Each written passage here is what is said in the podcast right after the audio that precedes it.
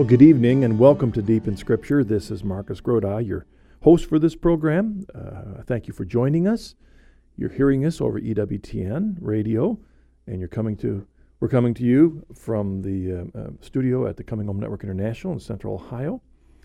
And uh, the this program, Deep in Scripture, is an opportunity for us to relax and study the Word. And I always invite a guest to join us to share uh, what they consider a, a, key verse that drew them closer to follow Jesus.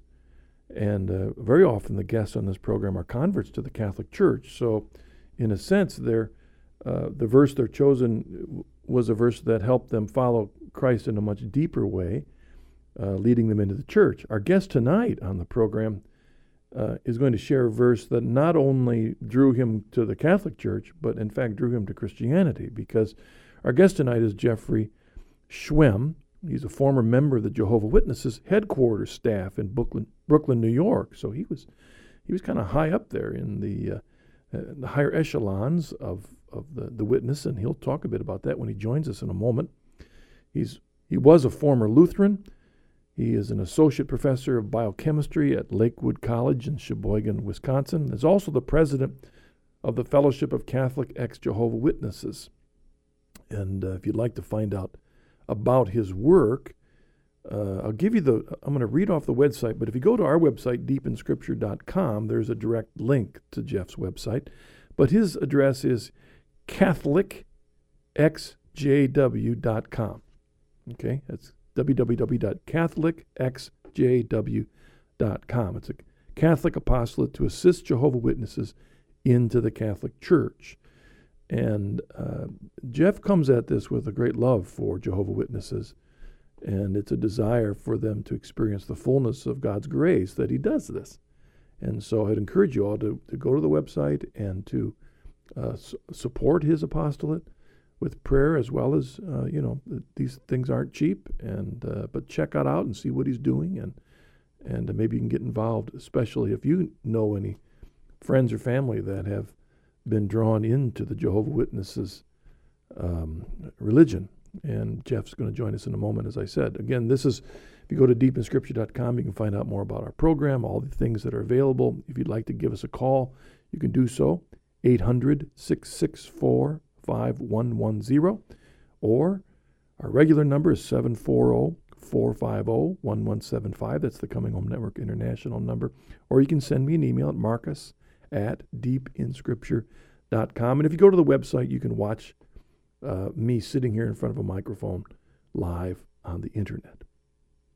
Now, Jeff has chosen two large sections of Scripture from uh, the latter part of the Gospel of Matthew. And he'll talk in a moment why these long passages. And to a certain extent, he's chosen these because they were important passages that had, as he says, were drummed into him as a witness.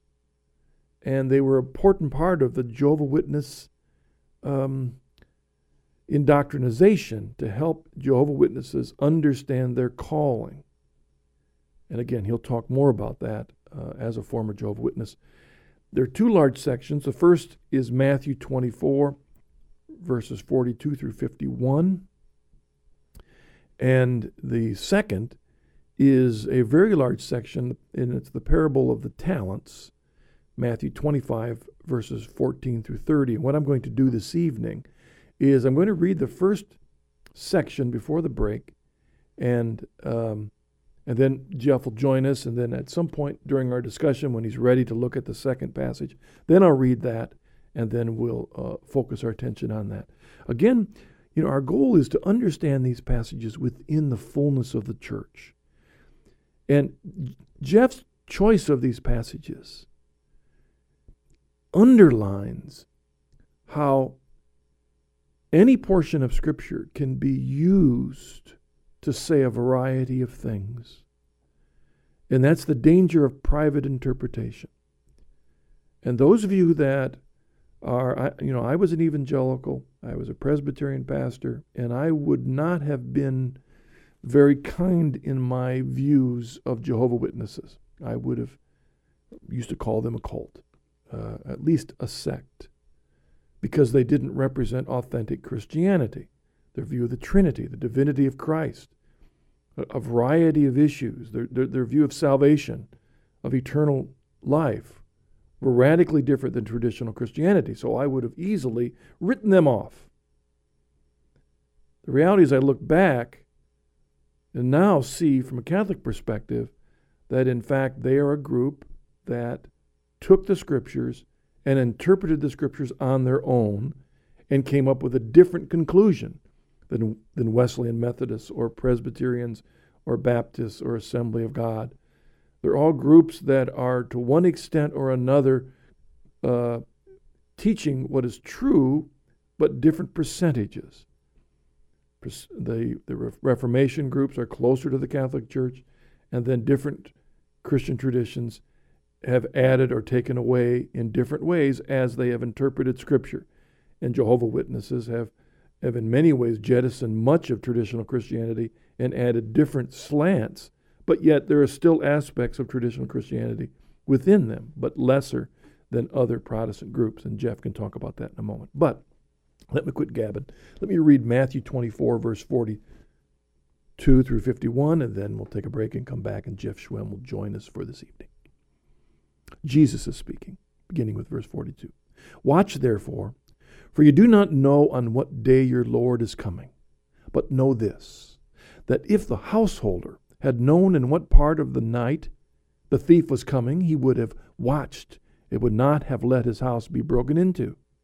Therefore, you also must be ready, for the Son of Man is coming at an hour you do not expect.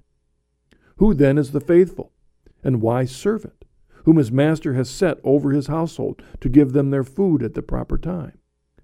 Blessed is that servant whom his master, when he comes, will find so doing.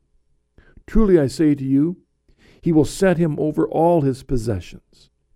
But if that wicked servant says to himself, My master is delayed, and begins to beat his fellow servants and eats and drinks with the drunken, the master of that servant will come on a day when he does not expect him and at an hour he does not know, and will punish him, and will put him with the hypocrites. Their men will weep and gnash their teeth. You're listening to Deep in Scripture. This is Marcus Grodi, your host, and you're hearing us on EWTN, your global Catholic radio network.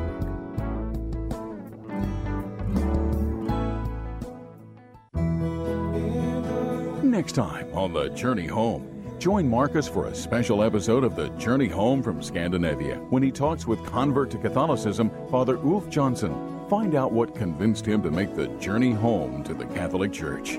That's on the next Journey Home, only on EWTN. The Journey Home is seen and heard around the world on EWTN. For dates and times in your area, log on to EWTN.com. The Coming Home Network International and Marcus Grodi invite you to join us for our seventh annual Deep in History Conference coming this fall to Columbus, Ohio. This year we will begin On the Rock, looking to understand the question of authority, the pillar and bulwark of truth. Join us the weekend of October 23rd as we bring together another exciting list of speakers. For more information, go to deepinhistory.com or call us at 800 664 5110. Welcome back to Deep in Scripture. This is Marcus Grodi, your host. And before I invite Jeff to join us, I just want to take a moment to tell you about a, a great service that EWTN offers called Wings. Would you like to get an insider's look at the latest information from EWTN? You can when you sign up for Wings. That's EWTN's weekly email newsletter. Be the first to get the latest program information for live events, special features, and live show guests. Check out what's playing on EWTN radio, read up on breaking news, and see the latest items added to the EWTN online library. Just go to EWTN.com and click on the Wings link to sign up. Don't miss a minute of all that's happening on EWTN. You get your wings today. And it's really a helpful uh, service that EWTN offers. I, I belong to the Wings email uh, list, and so I get that whenever they're letting me know as an update of what's happening in the coming week. And so I encourage you to consider that. All right. Hello, Jeff. How are you doing tonight? Good. How are you? Well, I'm fine. Glad that you could join us from the snowy north. up in Wisconsin. Oh, thanks for having uh, having me on. It's not that snowy these days. I mean, for me, just the word Sheboygan makes me shiver. well, we have had like the coolest July in many years, though. That's for sure. Well, it's that global cooling that we're all worried about. That's right. well, thanks. Thank you for joining us tonight, Jeff. It's it's always a pleasure to have you on the program.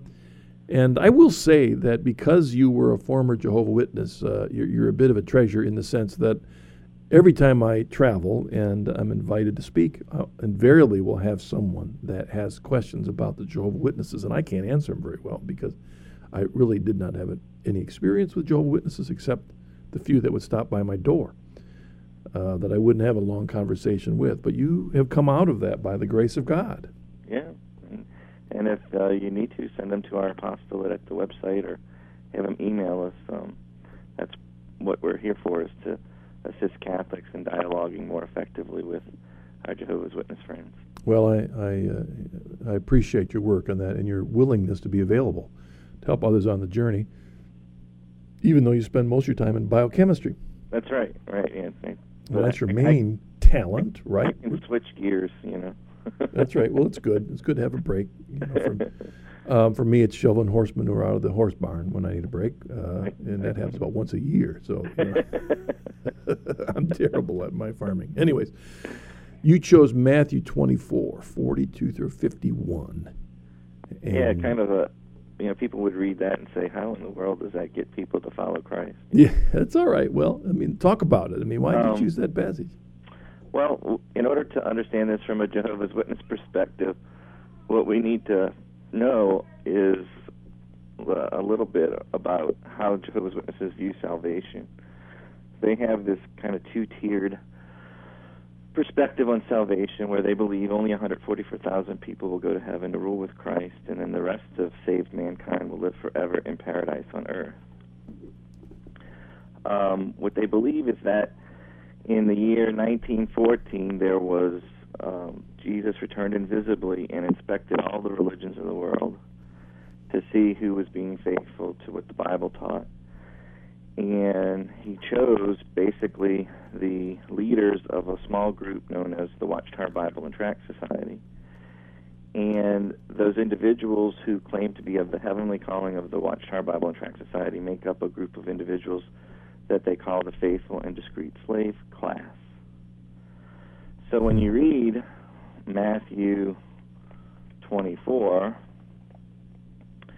and you're looking at verses 45 in particular, it asks the question Who then is the faithful and wise servant whom his master has set over his household to give them their food at the proper time? Blessed is that servant whom his master, when he comes, will find doing so, or find so doing. Um, the Jehovah's Witness Bible says faithful and discreet slave they believe that that was actually a prophecy that was fulfilled around the year 1914 when Jesus returned invisibly and discovered that the leaders of the Watchtower Society were actually publishing the Watchtower magazine and teaching what they considered to be authentic Bible truths at that time. Mm. And so, for example, there were things like um, the Jehovah's Witnesses, while they weren't known as Jehovah's Witnesses then, they were known as Bible students then, they were denying the Trinity. They were um, teaching other things like they deny that um, that the soul lives on after death. All these types of things they were teaching in those publications, and they were also teaching that uh, the world was uh, coming to an end around the year 1914, and they were also teaching some other things at that time.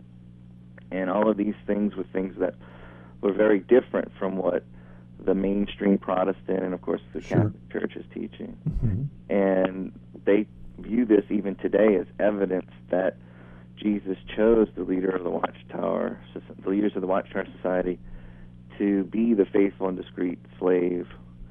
In fact, they even kind of boil it down to what's known as the governing body of Jehovah's Witnesses, which is a group of elders, basically that that make all the doctrinal decisions for the Jehovah's Witnesses. And the governing body is viewed as the representative of this faithful and discreet slave class that has been chosen by Christ to actually be the channel that the Lord is using to teach people. In fact, I have in front of me a book called Jehovah's Witnesses Proclaimers of God's Kingdom. It's actually the official history of the Jehovah's Witnesses that's published by the Watchtower Society.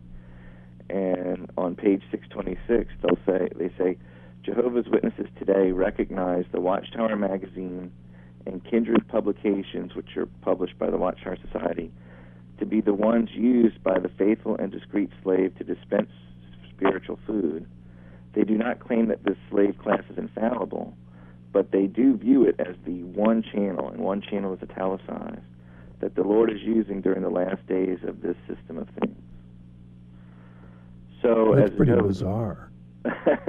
so, as a Jehovah's Witness reading this particular passage, um, I would read this and say, okay, well, the faithful and discreet slave is the governing body or the the anointed Christians who are going to live uh, with Jesus in heaven and rule. The 144,000? Mm-hmm. That's the 144 that you're talking about there. Correct, and but they're represented by the governing body of the Jehovah's Witnesses.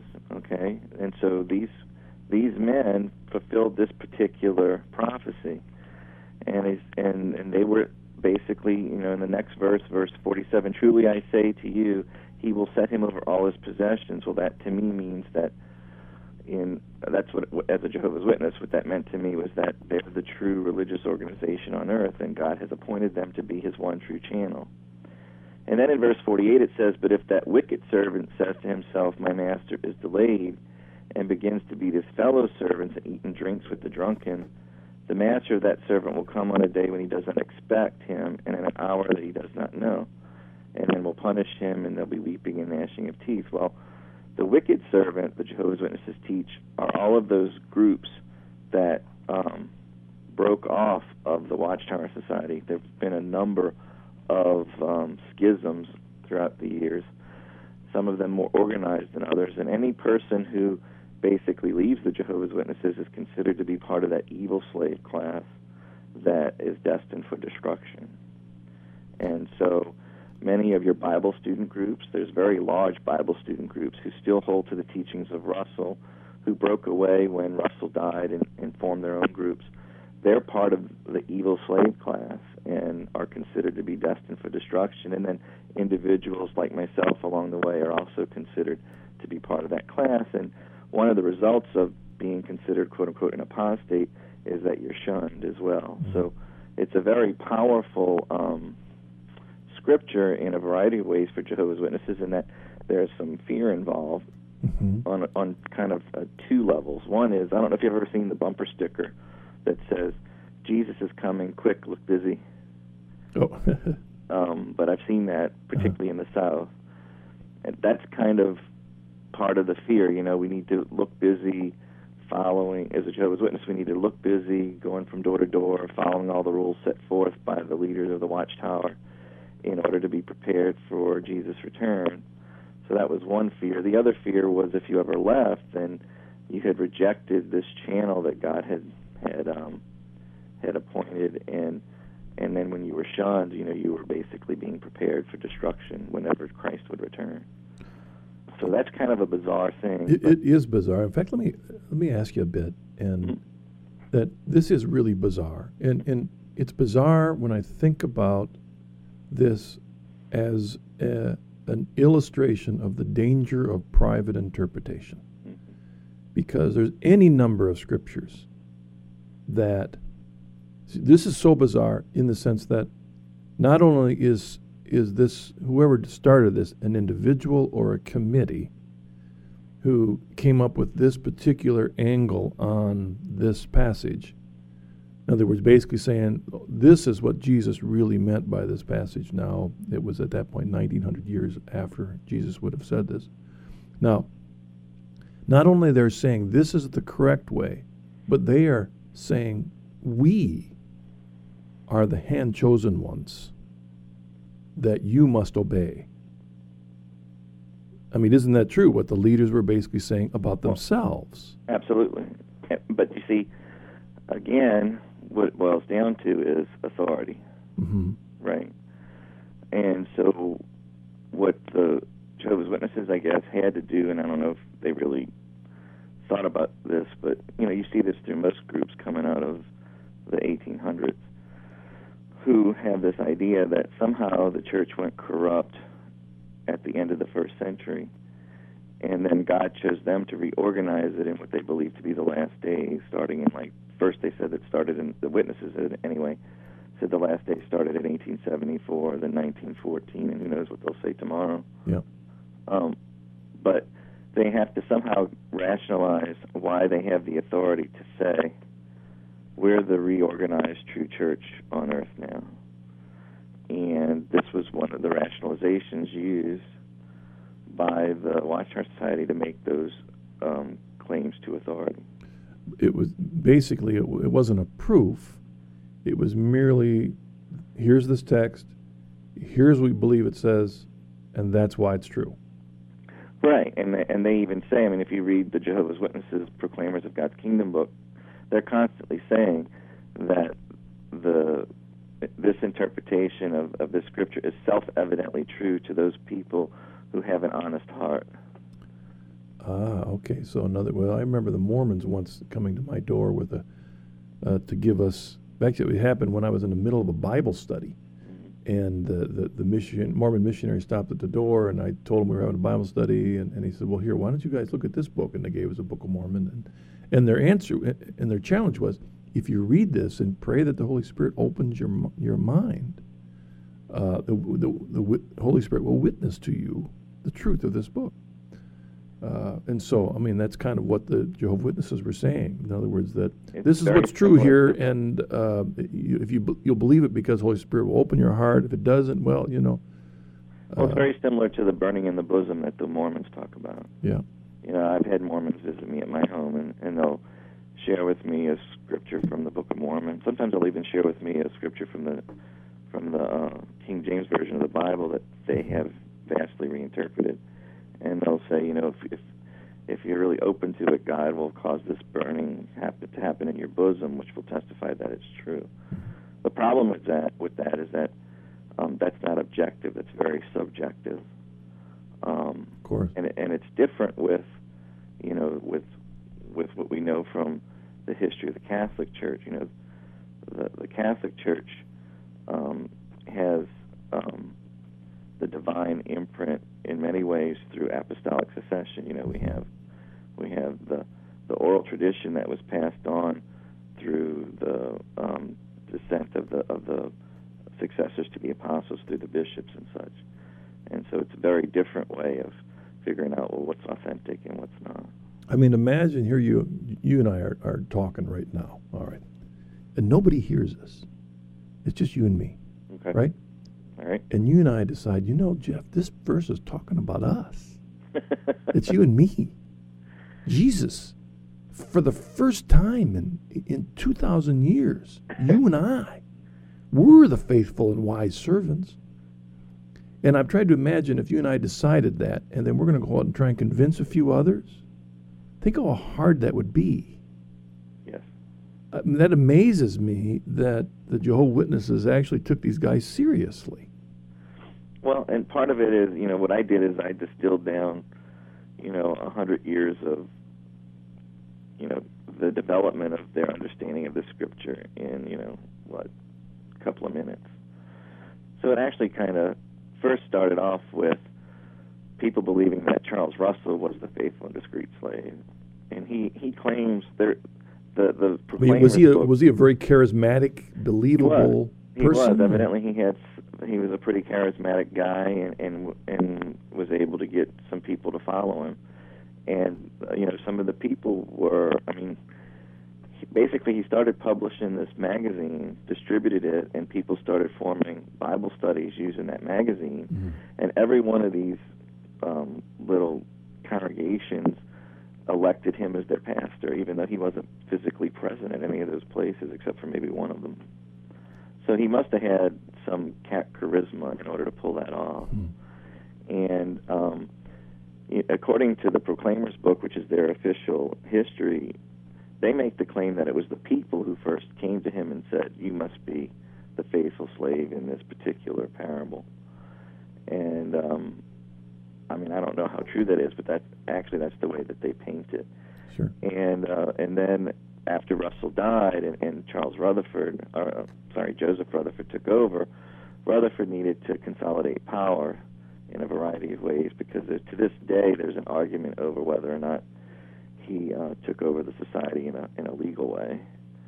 Um, but in any case, he he needed to take some of that focus off of Russell and make it more on the the organization itself, and so um, that idea morphed from Russell personally being the faithful slave to the leadership of the society, particularly the, um, the those in charge, like the president of the Watchtower Society, mm-hmm. um, becoming more the faithful slave, and then that morphed in the mid '70s to the governing body, which is a committee running the organization, and them representing the faithful slave and printing stuff. And in fact, Tom Cabeen could tell you that story because he was at the headquarters when that change took place. He's a former Jehovah's Witness who's that's, now a that's right Catholic. Um, but in any case, you can see, uh, and I think our listeners can see, the danger in private interpretation and what it can lead to. And even it comes down to, okay, so let's say Russell claimed that he was this one and only faithful servant, and then there's a committee and, and on and on. And then you and I claim it, all right? And then let's say there's another one, another group over here, Fred and Ethel, and they claim it, that uh-huh. they are the. When it comes down to it, and we sit down around a table and we decide, okay, which of us has the right interpretation? How are you going to decide? In, in the Mormons and the Jehovah Witnesses, it's all a, kind of a subjective where you're going to feel it. Mm-hmm. It's emotions. All right, that's what they're basing it on. If you don't feel it, well, then you're not of God. You know, if you were of God, you'd feel it. So, I mean, as you said, it comes down to authority. And, and really, the issue is if even if I'm, I'm sitting on this little round table in a studio, and if I were sitting here and there was a Baptist and a Presbyterian and a Lutheran, an Assembly of God, Church of Christ, Jehovah Witness, Mormon, all sitting around a table, and I said, okay, let's hear all your different opinions on baptism. Right. In the end, how do you can determine which one's true? Right, and it's just like it's just like what Pope Benedict says. He said that, you know, outside the tradition of the church, you know, the interpretation of Scripture becomes basically an argument between experts. Um, yeah. And and so what they've done here, you know, is they've taken uh, a book that has been compiled into a collection. And if you look at the history of the development of the New Testament canon, it clearly is a product of the tradition of the early church which, if you read the writings of the church fathers, clearly they believe the same thing then that Catholics believe today. So what they've done is they've taken this book, cut it off of the root of, from which it grew, and when you do that, you can make it say whatever it is you want. That's right. I'll tell you what. Let's take a break, but before we take the break, I'm going to read the next passage. All right, Matthew 25, 14 through 30 those of you listening, it's a long passage. It's a familiar passage, but Jeff and I would like to talk about this, and he's Jeff's going to talk about how this fit into his previous Jehovah Witness past, and then we'll look at it for our, own sake. It's the parable of the talents, and it's a very important one, and I think it's this is important to get it right because you can make this apply to all kinds of things. Let me read Matthew 25. For it will be as when a man going on a journey called his servants and entrusted to them his property. He gave five talents, to another two, to another one, to each according to his ability, and then he went away. He who had received the five talents went at once and traded with them, and he made five talents more. So also he who had the two talents made two talents more. And he who had received the one talent went and dug in the ground and hid his master's money. Now after a long time the master of those servants came and settled accounts with them. And he who had received the five talents came forward bringing the five talents more, saying, Master, you delivered to me five talents. Here, I have made five talents more. His master said to him, Well done, good and faithful servant. You have been faithful over a little. I will set you over much. Enter into the joy of your master. And he also, who had two talents, came forward, saying, Master, you delivered to me two talents. Here I have made two talents more. His master said to him, Well done, good and faithful servant. You have been faithful over little, I will set you over much. Enter into the joy of your master.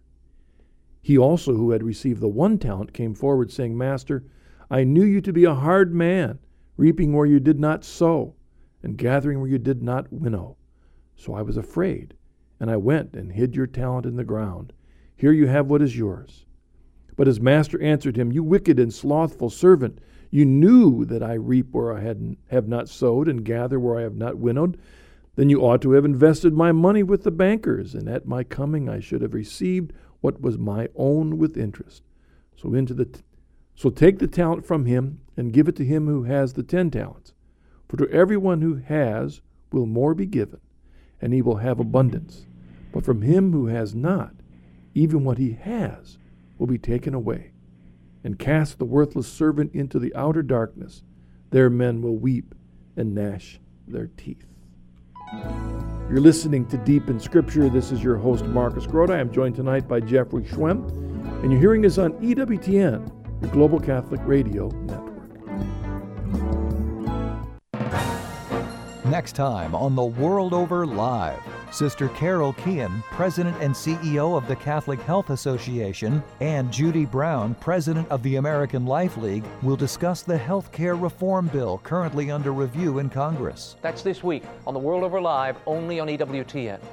The World Over is seen and heard around the world on EWTN. For dates and times in your area, log on to EWTN.com. Follow the compelling journey of one man who became a Church of Christ minister and found himself entering the Catholic Church. Bruce Sullivan shares his conversion story in his new book titled Christ in His Fullness. In this book, he communicates a passionate love for Christ and the inexhaustible treasures of grace found in the Catholic Church. Perhaps you too will discover the same riches in the fullness of Christ. To order a copy of this book for yourself or a friend, please visit our website www.chnetwork.org or call us at 1 800 664 5110.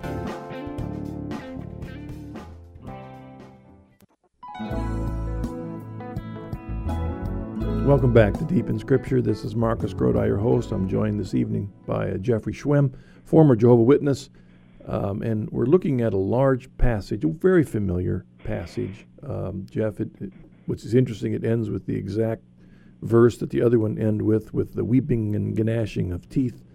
Um, but this was a, a, little bit different scenario.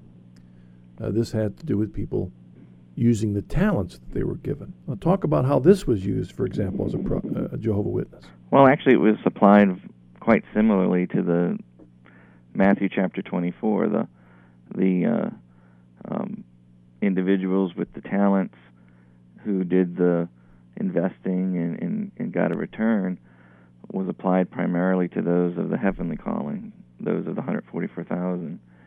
And the one that was given uh, the talent and buried it was basically applied to those individuals who uh, broke away, the apostates, you know, the Bible students who broke away from the Watchtower Society.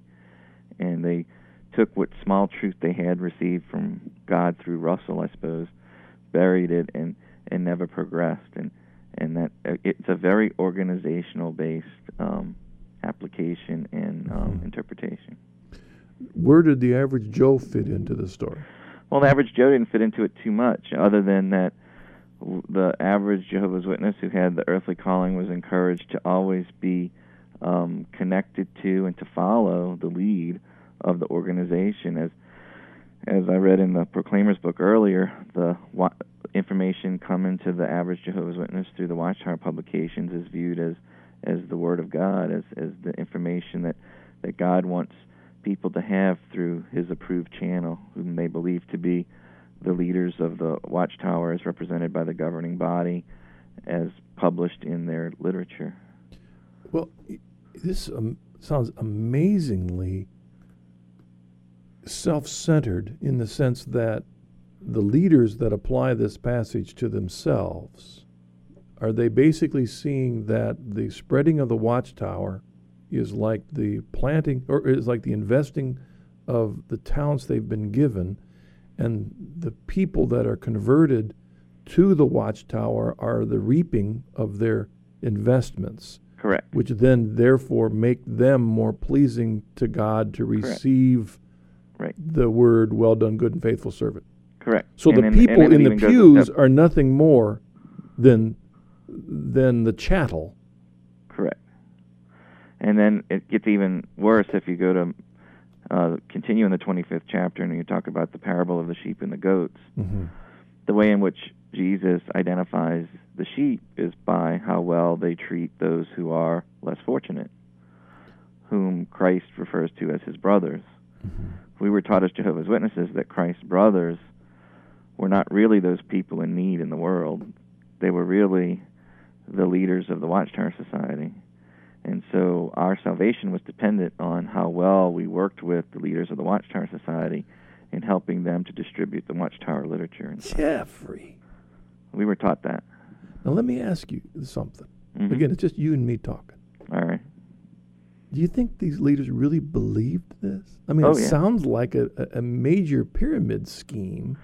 Mm, yes, but I think some of them really believe it. Yeah. The people that established it in the beginning truly were convinced in this revelation that they had received. Yes. Okay. I believe many of them are.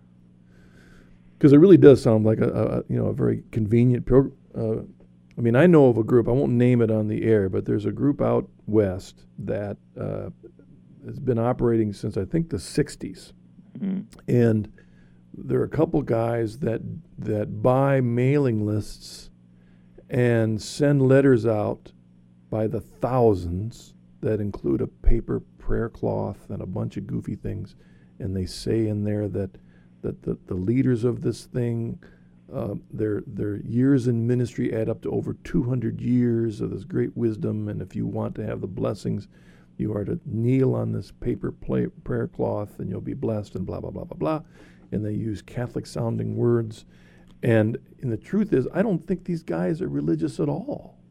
It's just a scam. Uh, yeah, and you know, well, I'm sure you have a, a continuum of groups that do do like this. That's why, that's why Jesus warns us repeatedly in Matthew 24 about individuals who come about. You know, they're bas- basically wolves in sheep's clothing, and whether they truly believe what it is they're telling you or not doesn't really undo the damage that they do. You know. Yeah.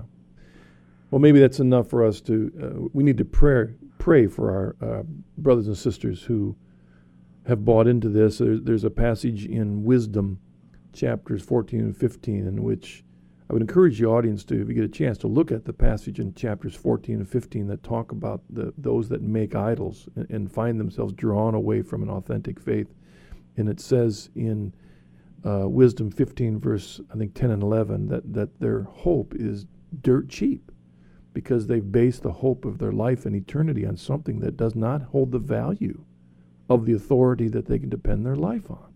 Right. And so we need to pray for those that have been drawn into uh, sects like the Jehovah Witness. So let's talk a little bit now, though. Uh, okay, now how do we understand this passage correctly? Well, um, I I actually started coming to a better and more uh, historically sound understanding of this passage as I started moving into uh, mainline Protestant uh, beliefs. Um, and I actually kind of freaked my wife out one day when I told her that I was the faithful and discreet slave, or that or that I actually hoped to be. and she looked at me like, "Uh oh, are you of the evil slave class?" And I said, "No." I said, "This is simply a parable where Jesus is telling us to be watchful, to be faithful and discreet in the ways in which He's called us to be, um, whether it's to be a faithful husband or a faithful wife in her case, or a faithful mother or father, or a faithful businessman or a faithful clergyman or whatever it might be.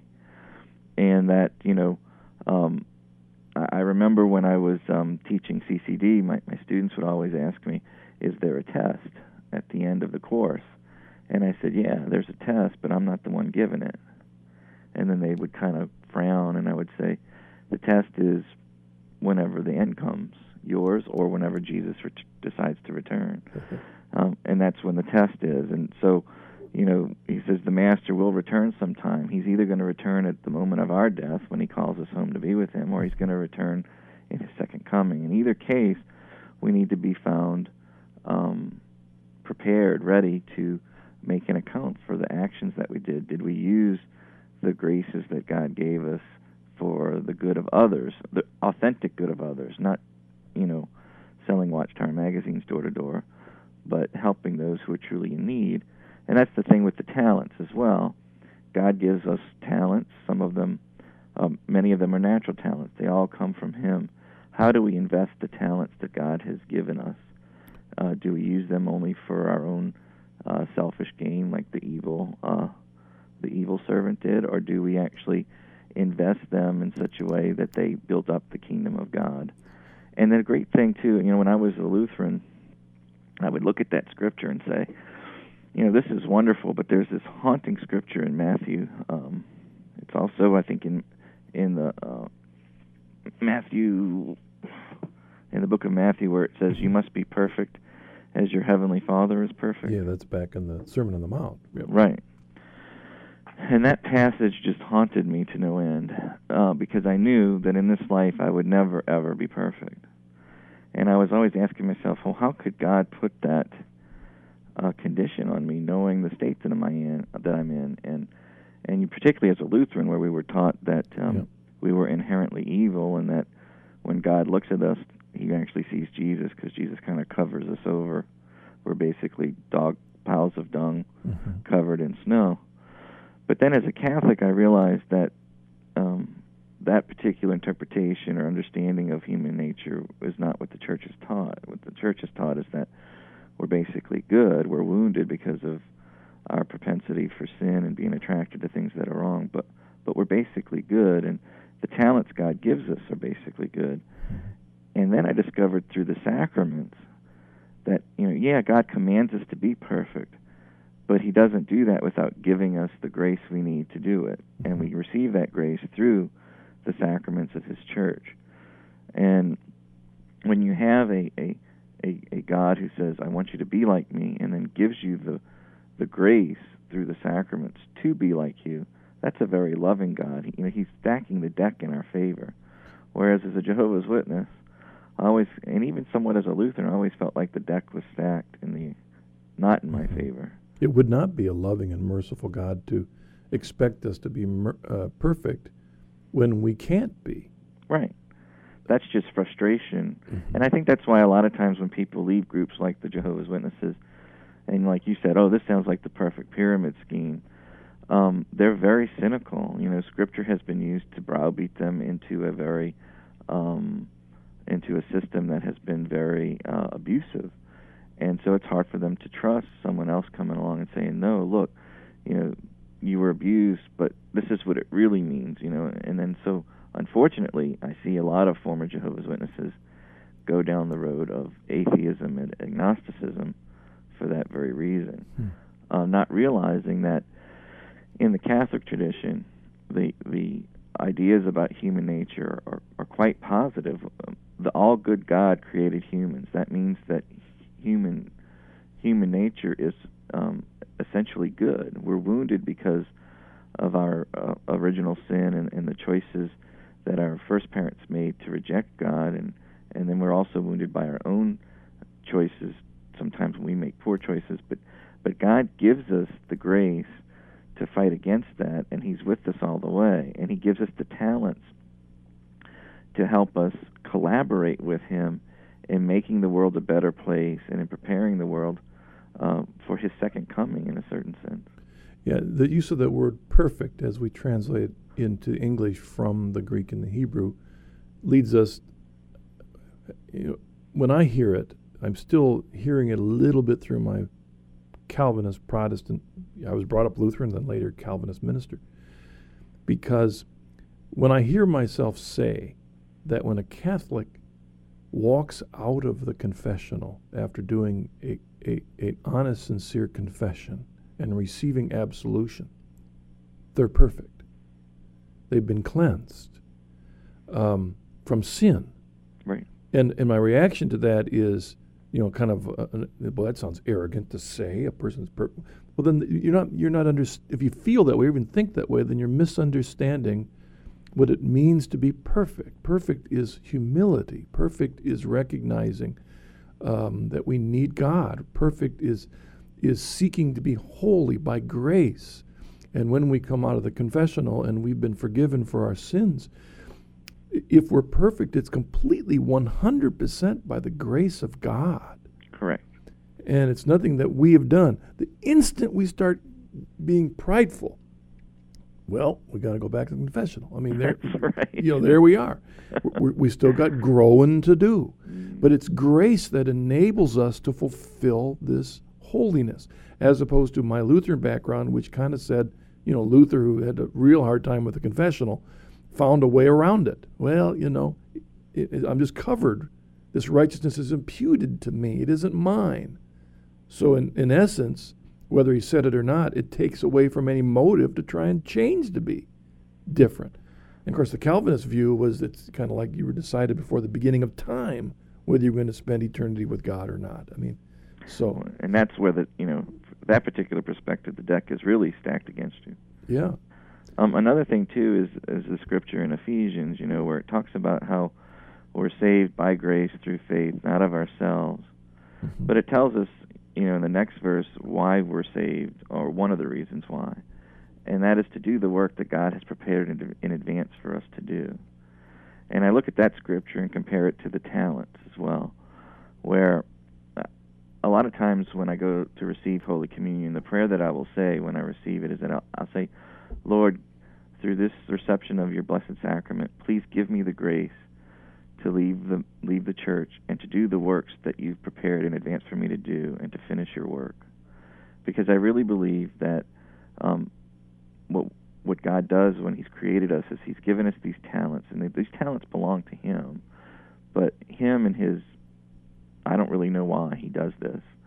Um, he He wants to collaborate with us in saving ourselves and also in helping others to come to know Him and to be saved. And so, whatever talents we have, those talents are to be used for the building up of His kingdom. And He gives us the power to use those talents appropriately through the sacraments we receive, particularly the Eucharist. Um, in in the um, document on, on, the Eucharist that John Paul II wrote a few years ago, you know, he talks about how you know every work that a Christian does, whether it be you know political activism to improve his community or caring for the poor or whatever kind of social justice we're working for, has to be rooted in the Eucharist. Um, that's the where we get our power to use yeah. those talents appropriately to really help people in this life, and hopefully by helping people in this life, we help them even more importantly to make it to the next life. It enables us to fulfill the great commandment to love the Lord our God with heart, mind, soul, and strength, right. and our neighbor as ourselves. And it enables us also to yeah. to make disciples of people of all the nations and to baptize them in the name mm-hmm. of the mm-hmm. Father, the Son, and the Holy Ghost. Let's take one last break, Jeff, and then we'll come back for a few closing thoughts for the program. You're listening to Deep in Scripture. This is Marcus Grodi, your host. I'm joined tonight by Jeffrey Schwehm, and you're hearing us on EWTN, your Global Catholic Radio Network.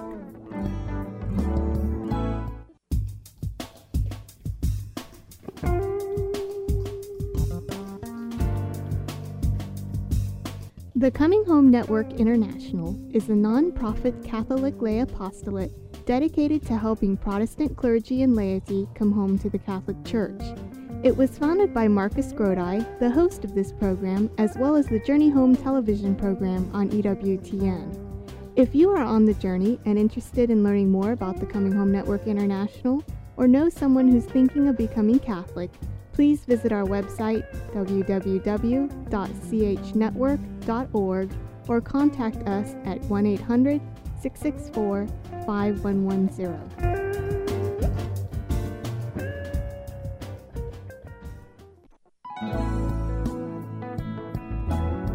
All right, welcome back to Deep in Scripture. This is Marcus Grodi. I'm joined this evening by Jeff Schwehm.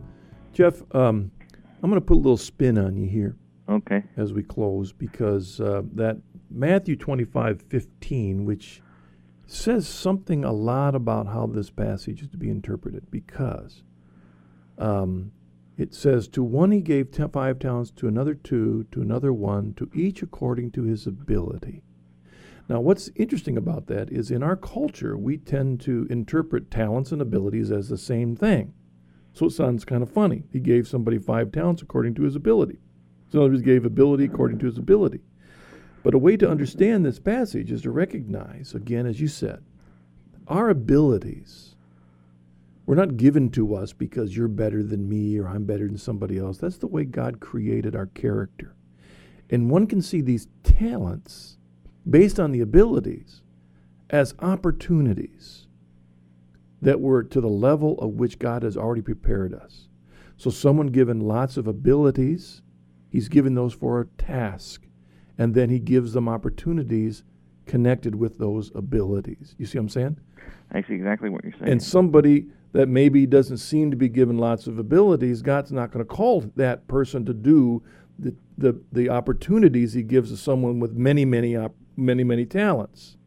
That's God's mercy. But we're not to look at one another to feel, oh, God left me out because he only gave me this number of talents and he gave somebody these great number, or he only gave me one opportunity versus someone that's been given a hundred opportunities. We are to accept what God gave each of us and to be faithful with that. And and that's the great thing about being Catholic. See, as a Jehovah's Witness, we were told that our number one ability or talent was to be expressed through the distribution of Watchtower magazines and through going to the meetings five times a week. And everybody was supposed to look the same. Yeah. They were supposed to do the same thing.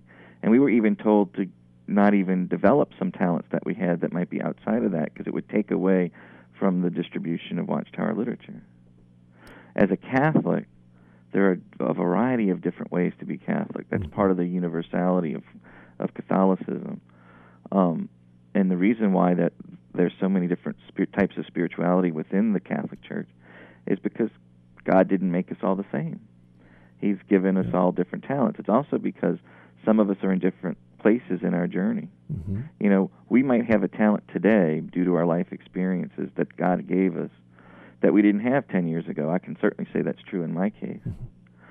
And so God prepares us along the way to give us different talents, to do different works along the way as He sees fit in His kingdom. So just because, you know, we have this talent at this point doesn't mean we won't be developing into another talent.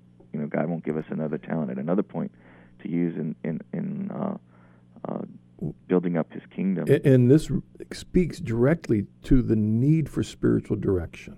Correct. We need help discerning the gifts that we've been given, our abilities and opportunities. Both Right. are important. I mean, I can think of a certain person in our culture who is considered the richest man in the world, and he has a tremendous number of opportunities, and he'll stand before God accountable for how he used the gifts he was given and the opportunities he was given. Right. I'm not going to be held accountable for that, neither are you. But we have Hmm. talents and opportunities that we'll stand before God for. Correct. And that, but we've been given grace to do that. Correct. And and and that's the thing to remember. It's it's all grace. Um, and, and that was something that I really didn't get when I was a Jehovah's Witness. That you know, part of the reason why God gives us these talents and collaborates with us is to make us more like Him. Mhm. And um, what a loving Father! It, you know, I kind of view it as, you know, my father when he took me out to show to show me how to change a flat tire, or he showed me how to to hammer a nail. To he showed me, you know, he could have gotten all that work done on his own and much quicker if I wasn't holding him back. But my father wanted to teach me something, in a certain sense, to be more like him, but to show me what it was like to build something. You know, he was trying to, to collaborate with me. Our, our heavenly Father is uh, no different in that regard. Well, Jeff, thank you for joining us on Deep in Scripture. Thanks for having me. I, I always appreciate having you on the program and because you give a unique witness because of the journey. I mean, in a sense, your past is a bit of a talent, if you want to say. It was an opportunity that that is a gift that, that I didn't have, and then God has given you opportunities to use that for the good of His kingdom. So, thank you so much. And thank all of you for joining us on Deep in Scripture. Again, if you'd like to find out more, you can go to deepinscripture.com or you can give our office a call, 740 450 1175, or send me an email at marcus at deepinscripture.com. We'd love to hear from you. God bless. I look forward to being with you again next week.